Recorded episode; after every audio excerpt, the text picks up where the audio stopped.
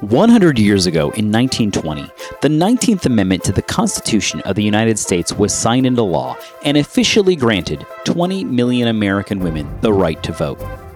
This mass expansion in voting rights was the result of generations of intense activism known as the women's suffrage movement that has had a lasting legacy on the continued fight for equality in America. In recognition of the struggles and achievements of a once disenfranchised majority, Preservation Maryland is honored to present our contribution to the national efforts illuminating this important history. Ballot and Beyond. Hello, I'm Diana Bailey, Executive Director of the Maryland Women's Heritage Center. We're thrilled to partner with Preservation Maryland by expanding the Ballot and Beyond podcast project with stories of valiant Maryland women who worked for suffrage. In addition to featuring suffragists, several of these new podcasts also represent significant women whose historic contributions and achievements have led to their induction into the Maryland Women's Hall of Fame. Our mission at the Maryland Women's Heritage Center is to add her story to history to tell our story in all aspects of our lives. We are especially concerned with representing the critical intersectionality of race and gender in the history of the suffrage movement. As new documentation comes to light, we are sharing the important contributions of African Americans and many other diverse women and men who sought equality, inclusion, and justice for all. Enjoy the podcast and continue to share their stories.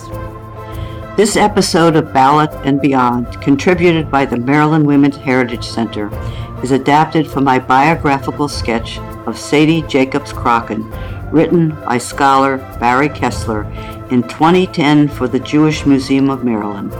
The reader is Sally Grant, granddaughter of Sadie Crockin. Sadie Jacobs Crockin, teacher, activist, suffragist, and visionary.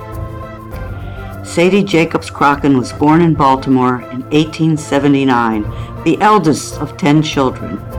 Her family moved to Lynchburg, Virginia, where she graduated public high school, then attended Randolph-Macon College. Crockin graduated first in her class, winning the oratory medal.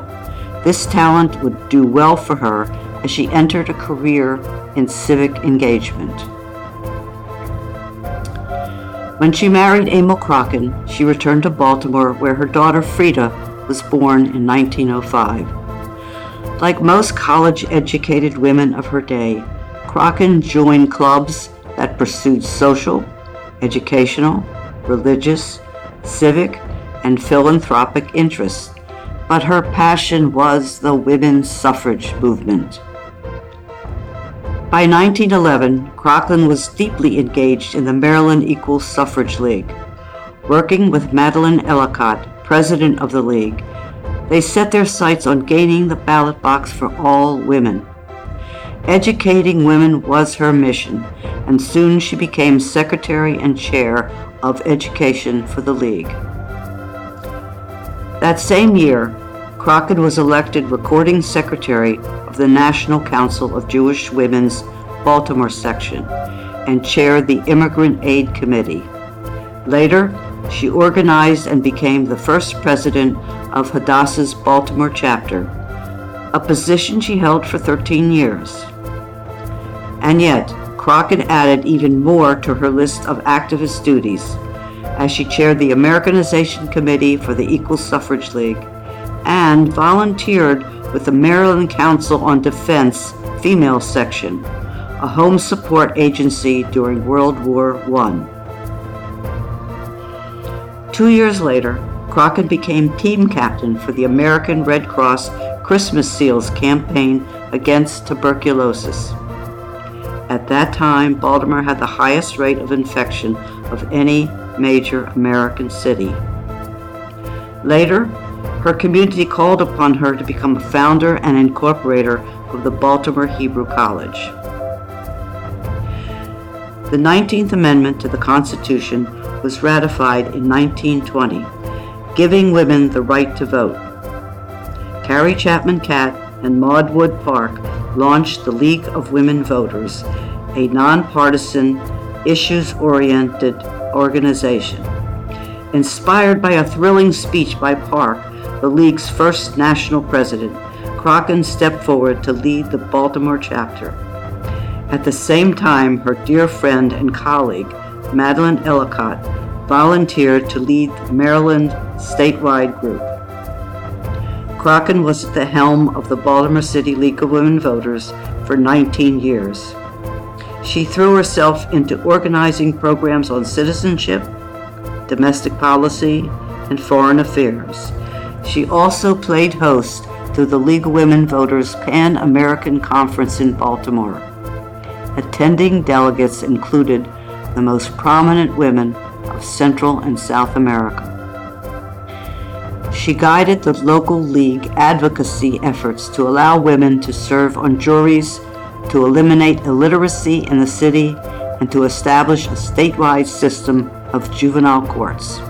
She accepted appointments to several boards and commissions, including the Board of City Charities overseeing the city hospitals, the Advisory Committee of the city's Charter Revision Commission, and the State Commission on Roadside Control and Beautification.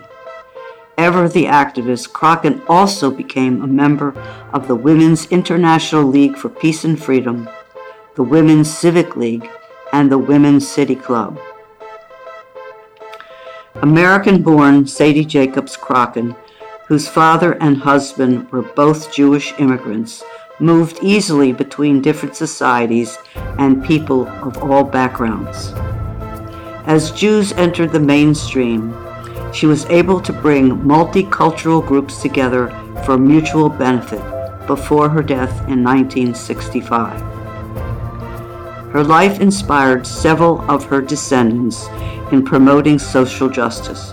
Her granddaughter chaired the Maryland Commission for Women and is a past president of the American Civil Liberties Union of Maryland. Her great great granddaughter, Julia Baez, is executive director of Baltimore's Promise, and her great great great granddaughter, Olivia Baez, served on her school's student congress. Thank you to our many Maryland Heritage Center volunteers who researched, edited, and brought these stories to the community by reading these podcasts.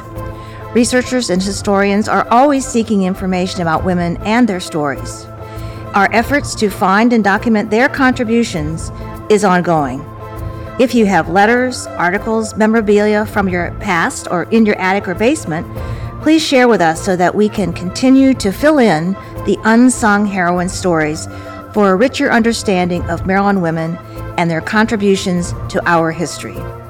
To donate materials or to make a financial gift in support of this work, please visit ballotandbeyond.org. When you're there, you can also listen to biographies from season one and see historic images and transcripts from each episode. If you're inspired by these remarkable women, please share this podcast with your friends, family, colleagues, and students.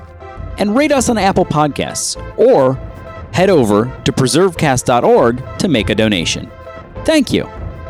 Ballot and Beyond is a multimedia history project powered by Preservation Maryland and our award winning podcast, PreserveCast.